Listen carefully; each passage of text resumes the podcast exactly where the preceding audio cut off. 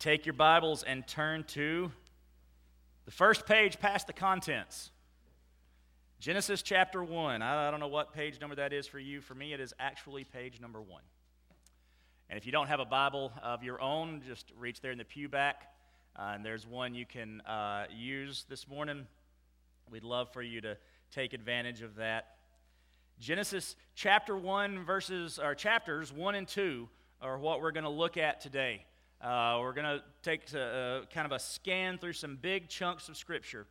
We are introducing an evangelism, I hate to use the word strategy, uh, it's a method. It's a way for you to share the gospel, and we're introducing that now. Tom is going to be taking us, uh, a group of six of us, I believe, uh, through the, the training of that over the next oh, few weeks.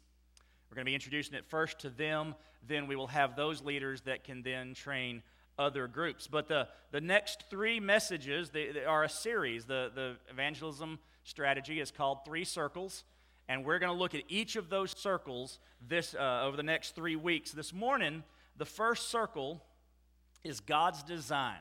But I want to bore you with some, t- some statistics first. Uh, I like statistics, they're fun, um, I think so y'all have to sit through them.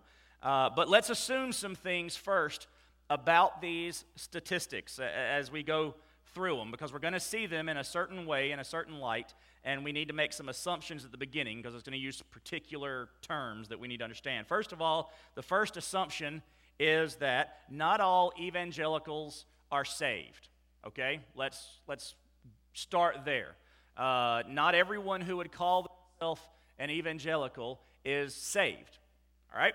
Number two, second assumption, some non evangelicals are saved. Now, what we're talking about when we talk about evangelicals, that's a large clump of people, normally not your mainline denominations. Evangelicals would probably be more Baptist, uh, Pentecostal, Assemblies of God, uh, Church of God in Christ, uh, some of those uh, groups. Non evangelical churches would be more your mainline denominations Cal, uh, Catholicism, Episcopalian, uh, Presbyterian.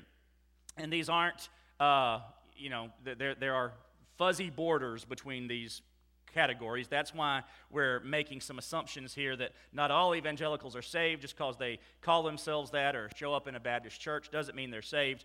And some non evangelicals are saved. Just because they're of a different denomination doesn't mean they aren't believers. So if we begin with those two assumptions, then our stats here that we're going to talk about in just a second.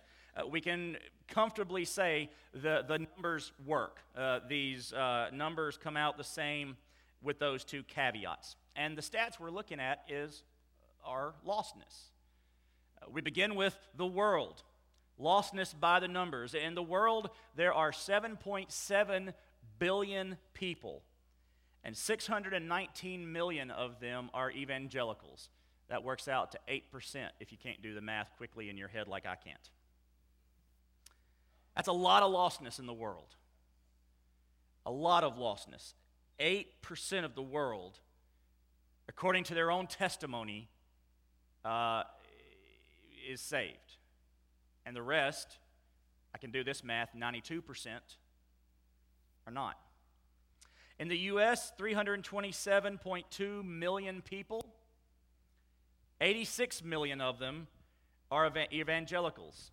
And again, we're making the assumption that an evangelical is a saved person. All right, that's the assumption.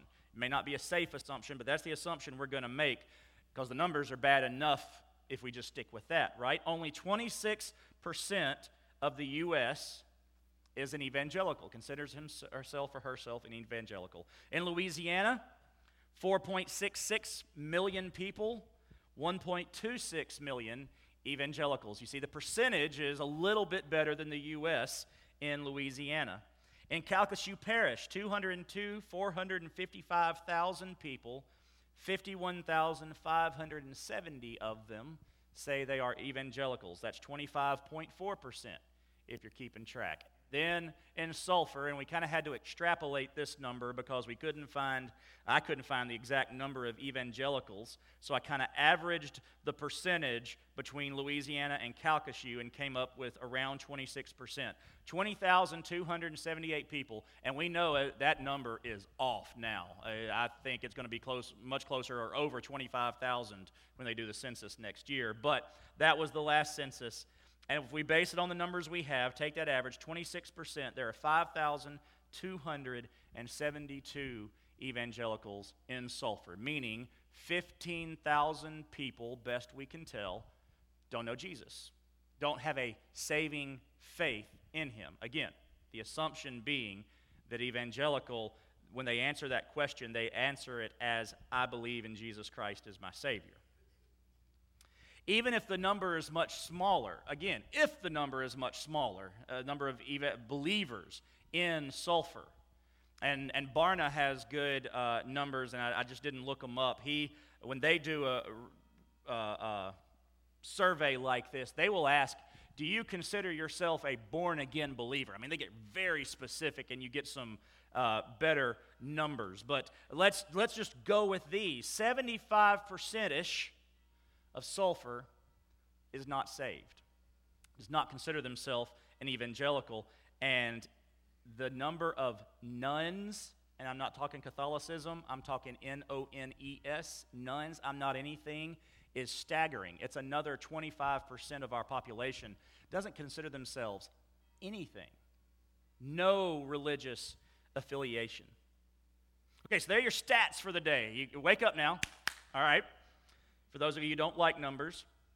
If last words are given the most weight, and we've talked about this before, the, some famous last words of people on their deathbed, if, if last words are given the most weight, then we take, of course, we take everything Jesus said as important, but we take those last words as okay, this is the last thing he wanted to say before he went up, right?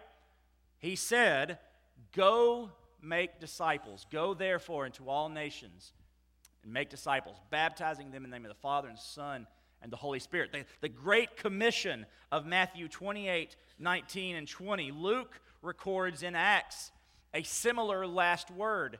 Uh, right before he goes up, you will be my witnesses in Jerusalem, Judea, Samaria, and the ends of the earth in Acts 1 8. If, if, if last words are given the most weight, the last things our Savior said to his disciples, and his disciples are us, was go and make disciples. Go and tell the world about Jesus. Go and share the gospel. But these weren't instructions merely for the ministerial class. These weren't instructions, all right, disciples, my 12, at that point 11, but in a little while 12 y'all have to do this, and everybody else gets to sit by the wayside and watch you work. That is not the Great Commission. The, these instructions are for every believer. Every believer is a missionary. Every believer is to take the gospel to people who don't know the gospel. Every believer is responsible to share the love and salvation of Jesus Christ with everyone they possibly can, and you can with a lot more than you think you can. Every believer is responsible. Every believer is responsible in every situation. There's not a bad time to share the gospel. There may be some more uncomfortable times, but if the Holy Spirit is prompting and saying, This person needs you to share, that is the moment you need to share. Is it an awkward moment? It might be. It, y'all, it's always awkward to tell somebody they're going to hell. There's no good time. The only time it's not awkward to say that is when I stand up here. And, you and y'all kind of like, well, he's supposed to tell us that. And then you leave and you're like, well, but I'm not. But when somebody's sitting down with you at the restaurant or at the, at the dry cleaners or who sits at the dry cleaners? Anyway, you know what I mean. when you, you come across those people and the Holy Spirit prompts you to talk to somebody and you say, Can I share with you the hope of the gospel? And they don't understand that they even need the hope of the gospel and you've got to get them uh, lost before you can get them saved. And to get them lost, they have to understand I can die and go to hell. Without Jesus, that's an awkward uh, conversation. It doesn't matter the situation. And then every believer is required to share the gospel in every situation at every opportunity. When does that opportunity come? When the Holy Spirit leads. And we, by God's sovereignty and by the lives that we live, we are given gospel outposts. As a believer, anywhere I go is a gospel outpost. I'm an ambassador wherever. We elect, we don't elect, uh, ambassadors are appointed and confirmed, and they're ambassadors usually to a specific country or group uh, ambassador to the UN, ambassador to Germany, uh, ambassador to Chad, ambassador to all these places. But occasionally, I saw, I can't remember what his specific title is, but I saw that yesterday uh, an ambassador at large was appointed. And he's got a specific job, but he's not to a country, he's to a task. That is us. We're not appointed to a country or a locale. We are appointed to a task. We are ambassadors of Christ everywhere we go. We are the gospel outpost. So that means that our homes are gospel outposts, outposts for our families and our neighborhoods. That means our desks are gospel outposts at school or at work. That means our cars are gospel outposts for community contacts because that's how most of us get around. Those are all tools, those are all methods, those are all outposts for us to share the gospel. And why do we need to share the gospel? Well, we begin with that need at God's design. We need to share the gospel because God designed the world a certain way and we messed that up. And we see this in chapters 1 and 2 of Genesis. We see in verses 1 through 25 of chapter 1 that God created us and He loves us. And we're going to read verses 1 through 25. A lot of you have read this a lot of times because, right, we all just said we're going to read the Bible through in a year. And January 1, we start on Genesis 1. And we, you know, January 2, we read Genesis 2. And we usually get maybe halfway through, if, if, if, we're, if we're good, we get halfway through January. We get halfway through uh, uh, Genesis. And, and, and then maybe some of you actually made it to Leviticus. And that's where you stalled.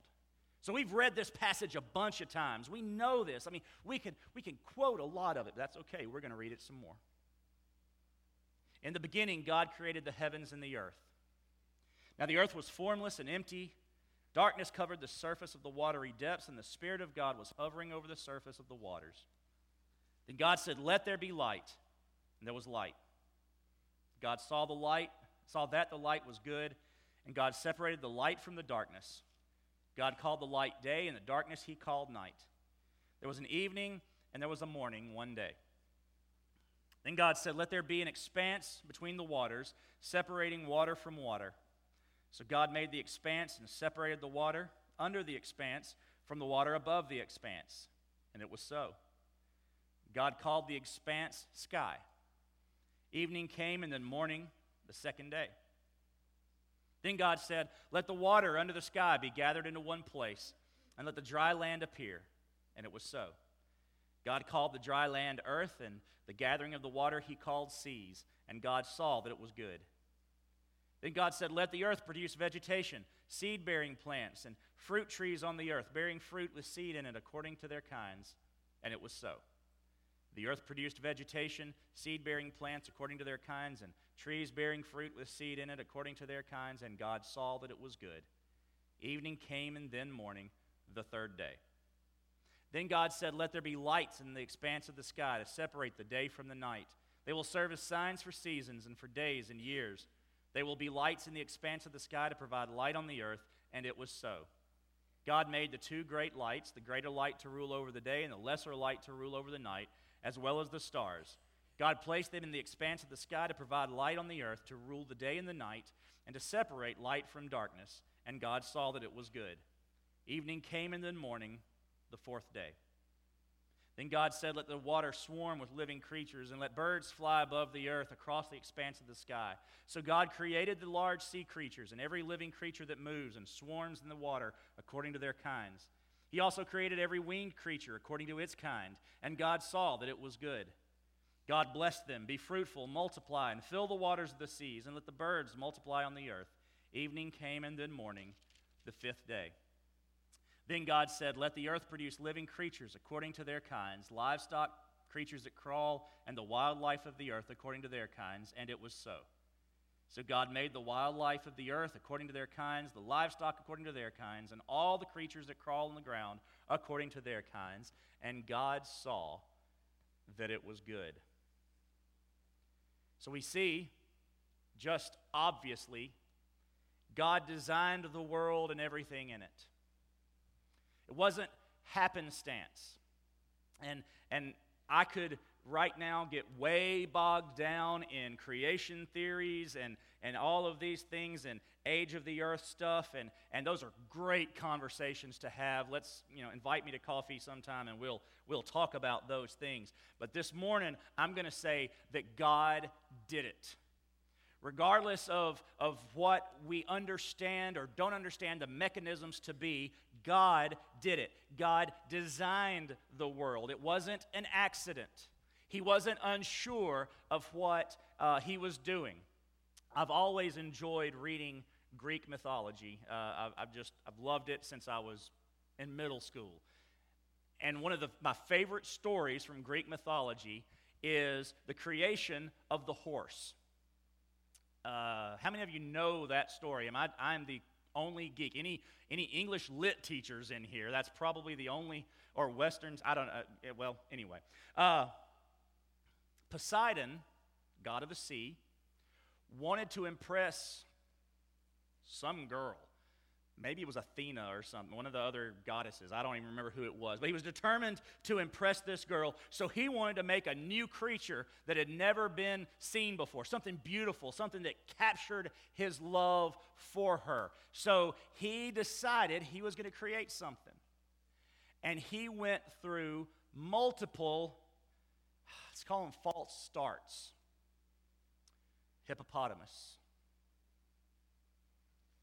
Watch a video of a hippopotamus. That's just some funny stuff right there. Rhinoceros, giraffe, zebra, uh, gazelle, deer, on and on and on. And this was a creation story of how we got the horse. He finally got to the horse. I mean, he started really rough, elephants and all these other four legged, walk, big walking things. And he just, ah, no, no. He shoved the nose in here, make it skinnier there, little skinnier legs, faster. Oh, now that's a gazelle. All right, no, no, so, you know. And he kept working until finally he got the horse. That is great fun story to read and think about every time you go to the zoo and you see a rhino and a hippo and you're like, eh, boy, Poseidon messed up. Wonderful story, completely false because God did not struggle with what he was creating. God was meticulous God was methodical in his creation. He knew what he was doing before he did it. He knew what the plan was before he ever created it. It was not a mistake or an accident, and that he had to use some sort of, well, I got this over here. Too bad. I was aiming for that over there. This time I'll get that. And oh, man, I missed. Nope. And that wasn't how God created. Everything he created was as it was meant to be as soon as it was created. The, the horse was supposed to look like the horse, and the hippo, as funny as it is, was supposed to look like it, the hippo, and the trees and the plants, and all of that worked immediately upon creation, upon his uh, uh, ex nihilo, out of nothing presentation of everything. God did it. It was sovereign decree and divine declaration. He did it by his word. He spoke and it was. He decreed, and it existed. That was God working. Do you see design? Do you see the lack of mistake? Because then, as He creates, He says over and over and over again, it was good. He saw it, and it was good. God doesn't call bad things good. He doesn't. When God calls something good, it is good. So his creation was good. God's design was perfect, correct, and as it should be, God designed. And then, toward the end of the sixth day, verses 26 down through 224, we get to the pinnacle of God's creation humanity. Then God said, Let us make man in our image, according to our likeness. They will rule the fish of the sea, the birds of the sky, the livestock, the whole earth, and the creatures that crawl on the earth. So God created man in his own image. He created him in the image of God. He created them male and female. God blessed them, and God said to them, Be fruitful, multiply, fill the earth and subdue it, rule the fish of the sea, the birds of the sky, and every creature that crawls on the earth. God also said, Look, I have given you every seed bearing plant on the surface of the entire earth, and every tree whose fruit contains seed. This will be food for you, for all the wildlife of the earth, and for every bird of the sky, and for every creature that crawls on the earth. Everything having the breath of life in it. I have given every green plant for food. And so it was. God saw all that he had made, and it was very good indeed. Evening came, and then morning, the sixth day. So the heavens and the earth and everything in them were completed. On the seventh day, God had completed his work that he had done, and he rested on the seventh day from all his work that he had done. God blessed the seventh day and declared it holy, for on it he rested from all his work of creation. These are the records of the heavens and the earth concerning their creation. At the time that the Lord God made the earth and the heavens, now Scripture is, is now focusing, drilling down on the pinnacle of creation, humanity. At the time that the Lord God had made the earth and the heavens, no shrub of the field had yet grown on the land, and no plant of the field had yet sprouted, for the Lord God had not made it rain on the land, and there was no man to work the ground. But mist would come up from the earth and water all the ground. Then the Lord God formed the man out of the dust from the ground. Now, earlier he's speaking, but now he's getting his hands dirty. He's, he's molding, is the picture that we get. He's, he's forming. The Lord God formed the man out of the dust from the ground and breathed the breath of life into his nostrils, and the man became a living being. God didn't breathe into any other nostrils, He gave them life, He spoke them life. But to man, we were breathed life from the very breath of God. The Lord God planted a garden in Eden in the east, and there He placed the man He had formed. The Lord God caused to grow out of the ground every tree pleasing in appearance and good for food, including the tree of life in the middle of the garden, as well as the tree of the knowledge of good and evil. A river went out from Eden to water the garden. From there it divided and became the source of four rivers. The name of the first is Pishon, which flows through the entire land of Havilah, where there is gold. Gold from that land is pure. Bdellium and onyx are also there. The name of the second river is Gihon, which flows through the entire land of Cush. The name of the third river is Tigris, which runs east of Assyria. And the fourth river is the Euphrates. Lord God took the man and placed him in the Garden of Eden to work it and to watch over it. The Lord God commanded the man, You are to free to eat from any tree of the garden, but you must not eat from the tree of the knowledge of good and evil, for on the day you eat from it, you will certainly die. Then the Lord God said, It is not good for the man to be alone. I will make him a helper corresponding to him. Lord God formed out of the ground every wild animal and every bird of the sky and brought each to the man to see what he would call it. And whatever the man called a living creature, that was its name. The man gave names to all the livestock, to the birds of the sky, and to every wild animal, but for the man, no helper was found corresponding to him. So the Lord God caused a deep sleep to come over the man, and he slept. God took one of his ribs and closed the flesh at that place. Then the Lord God made the rib he had taken from the man into a woman and brought her to the man. And the man said, This one at last is bone of my bone and flesh of my flesh. This one will be called woman, for she was taken from man. This is why a man leaves his father and mother and bonds with his wife, and they become one flesh. The pinnacle of creation, humanity. He creates and gives breath to the very thing that will soon break his heart. And yet he creates it anyway. And he creates this thing, this man, this woman, the Bible is clear to tell us, repetitively tells us, in the image of God, in his image. In Greek, we would say imago Dei. And that's a, a phrase that's tossed around a lot that it's used that way instead of in his image will they'll say imago dei to give it i don't know sounds more impressive i guess. I don't know. But that's what they they do. People do. Why? Why are we focused on that? Why do we look? Because nothing else has the image of god. We we hear uh, from animal rights groups that that animals are people too. No, they're not.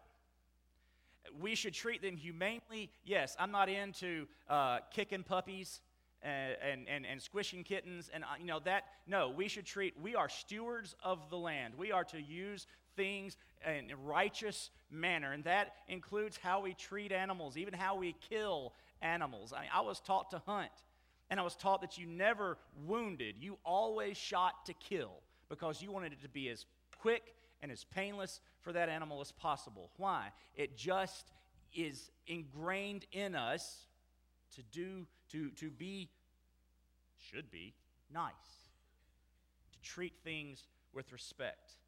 But, but even if we treat animals with respect, even if we are good stewards of, of natural resources on the earth, none of that contains God's image. Only people do. So, this is why it's a bit on the ridiculous side that the governor of Virginia, that just recently said the decision to kill or not to kill a child, uh, post abortive child, that's up to the mother and the doctor, but they just made it a law that you can't be cruel to animals.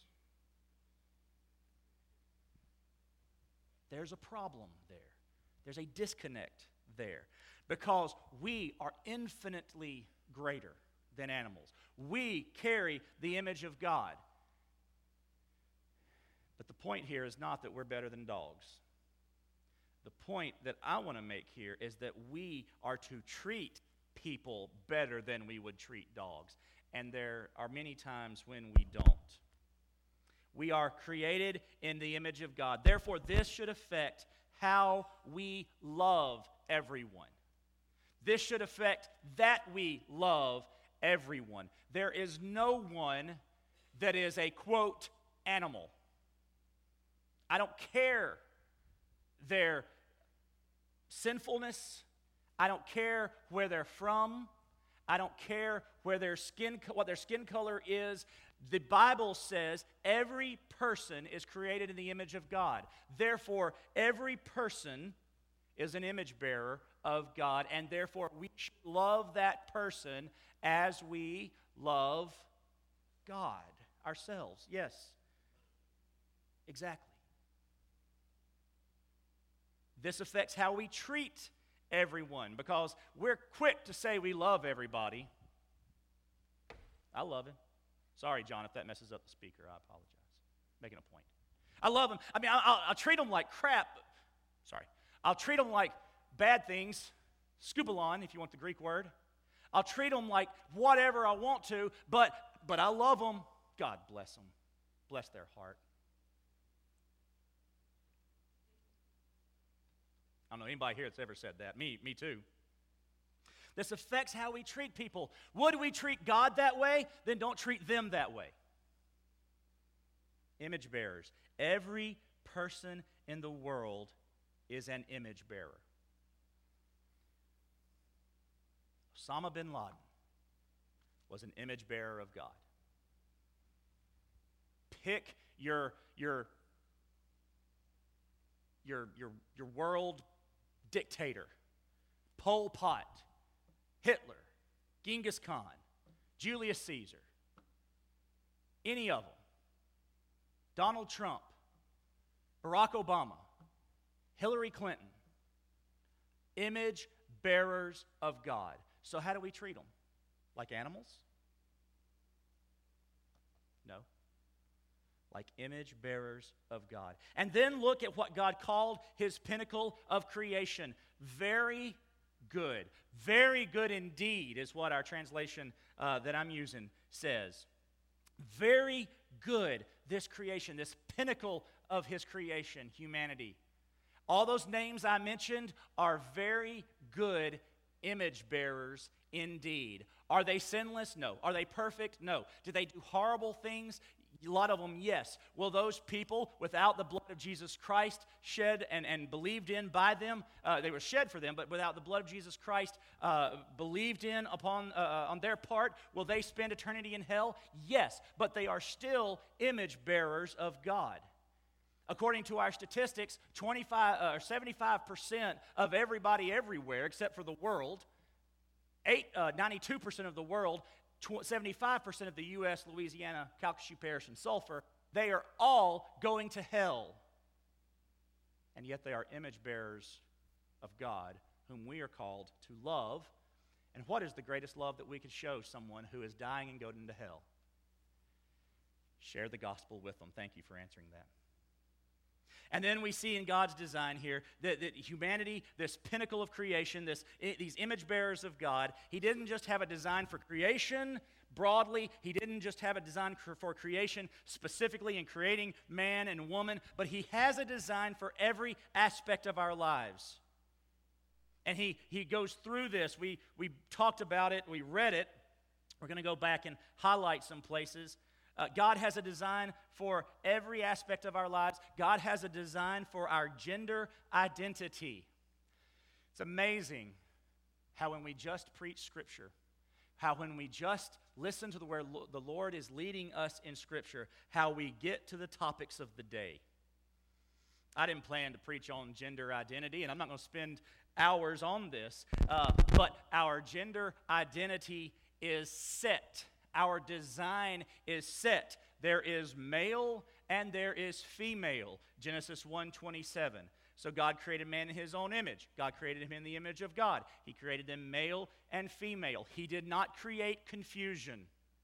He did not create gender dysphoria. He did not create someone who was born with certain chromosomes, but then somewhere along the way decides they got the wrong chromosome somehow. Sinfulness has created such situations. Sin has created such situations. The, the brokenness of the world that we're really going to talk about next week has created situations where that sort of thing happens, even at the genetic level. But God did not create but two genders. No X, no this or that. And the extension of that is God has a design for our families be fruitful and multiply. I read, yes, just this week, and let me make sure I get this right. It was a little convoluted a 61 year old lady gave birth to a baby. She was the surrogate for this child whose source was the sister of the man her son married.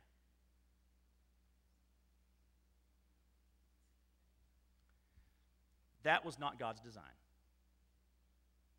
God's design was for a man and a woman to be fruitful and multiply.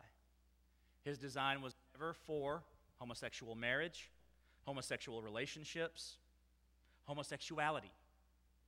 God's design for families was a man and a woman to be fruitful and multiply.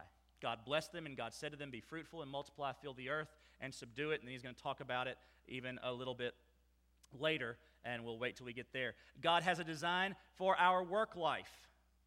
Uh, 28 through 30 of chapter 1 Bless them, be fruitful, multiply, fill the earth, subdue it, rule the fish, the birds of the sky, and every creature that crawls. Uh, look, I've given you every seed bearing plant, cultivate it.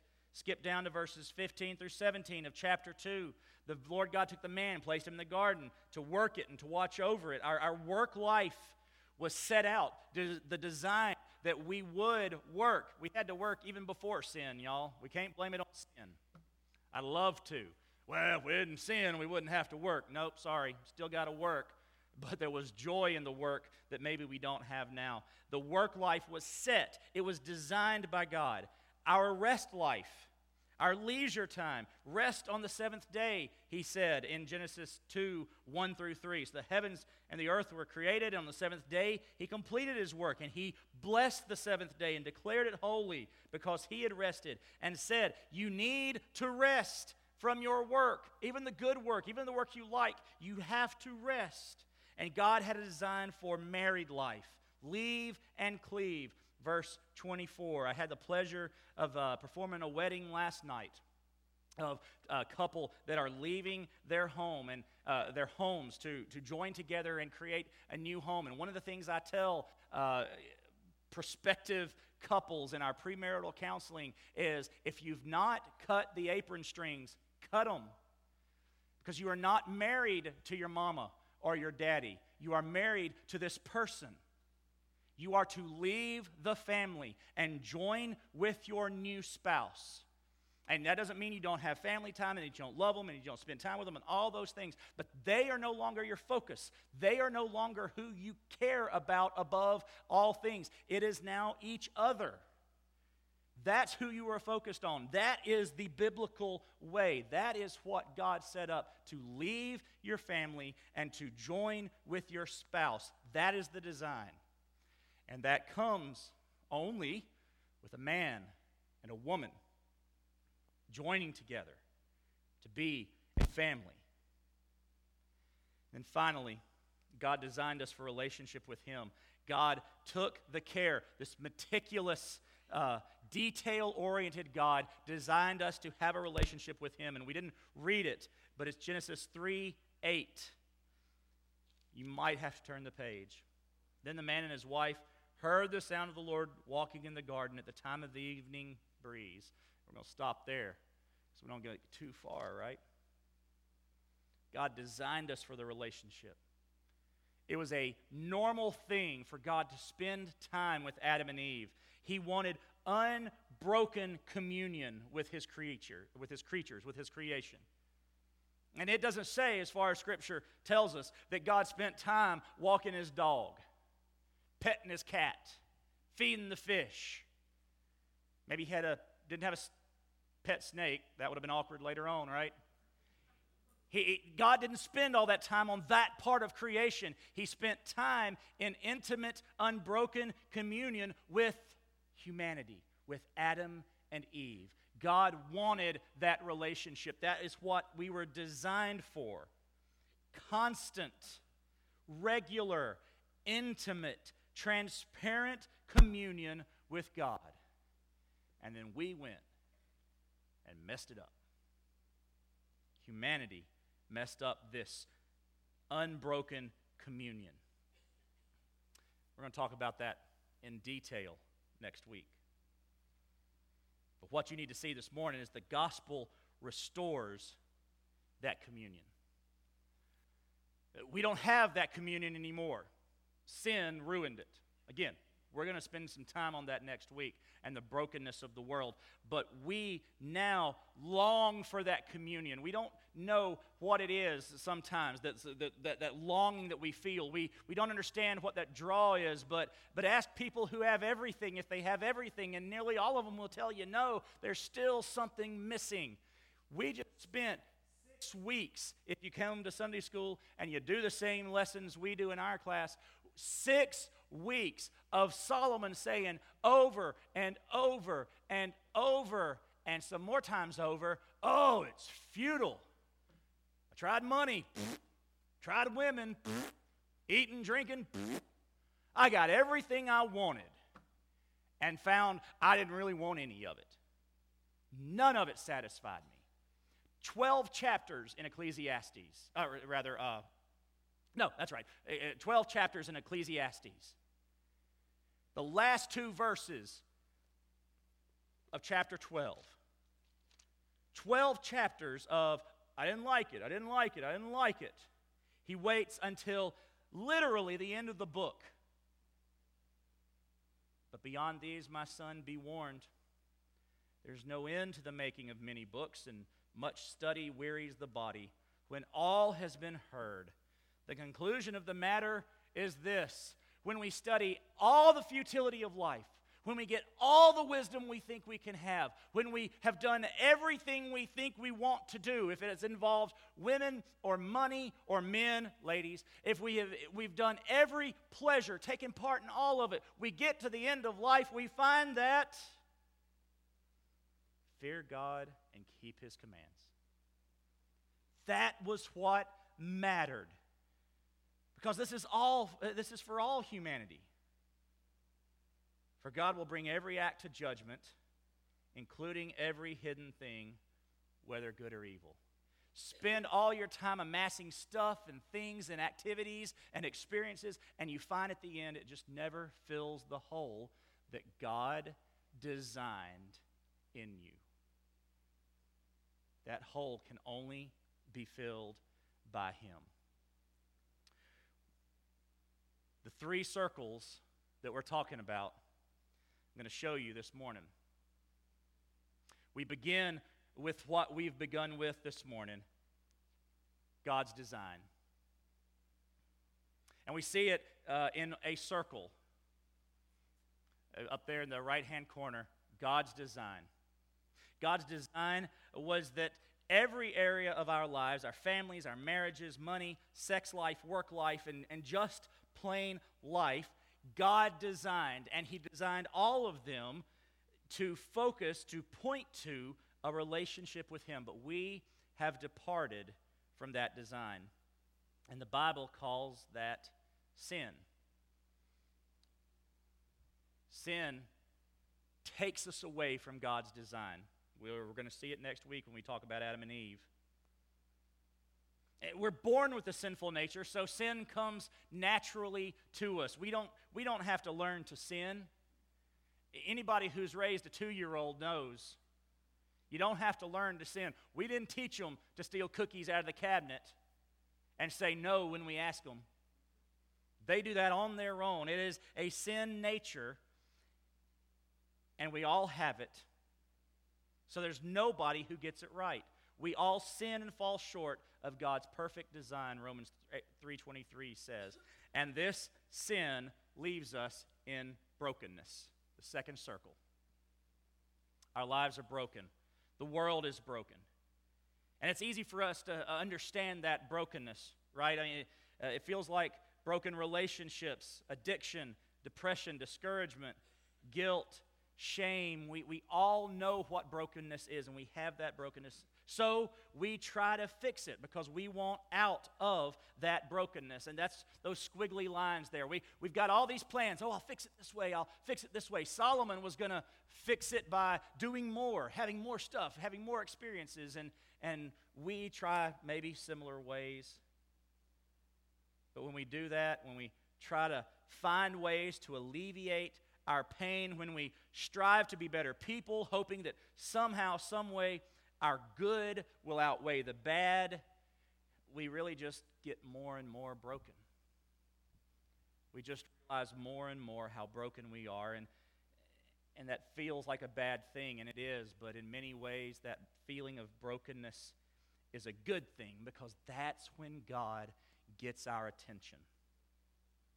When we feel broken on the inside and everything's all messed up, we know something needs to change. When you're driving your car and you hear a noise you haven't heard before, something's broken, I need to get that fixed. And, and, and maybe some of you are wonderful and you can just go right to it and find it and fix it. I'm less than that. And I know I got to take it to Clyde's. I got to get it done. I, I know something needs to change. Brokenness is what gets us ready to try God's solution, and His solution is to repent and to believe the gospel. The Bible word for change is repent. And that's what we do. We repent of our sins.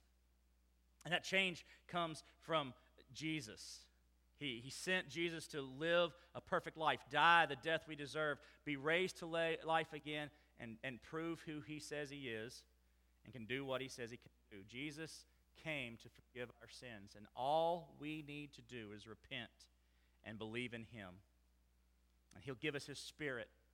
And His Spirit helps us recover and pursue God's design. I, I got to ask someone uh, last night by text uh, Hey, have you trusted Jesus as your Savior? We've talked about it a few times. And he said, Oh, yes, I forgot to tell you. I, I talked to my, my wife and we sat down and I just, I just talked to God, and, and I have felt different ever since. That's what the gospel does. He feels like he is back somehow into God's design the way he should have been.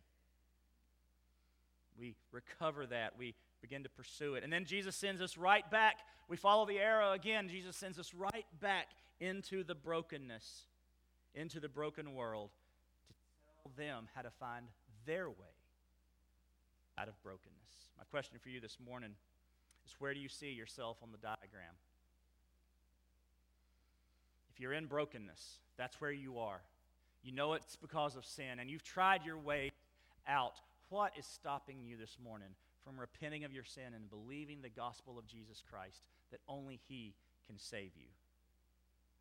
What's to stop you from doing that today? It's as simple as calling out to God. No special words, no formula, just a prayer. Would you pray with me? Thank you, Lord, for the way out of our brokenness, Lord. And I pray this morning if there's someone here who feels like they cannot get out of that circle, they are bound by those walls, that brokenness, I pray that today they would trust you. Hear the gospel of salvation, that only Jesus can save them. Only repentance and faith in his act can save them. Lord, I pray today they would call on you.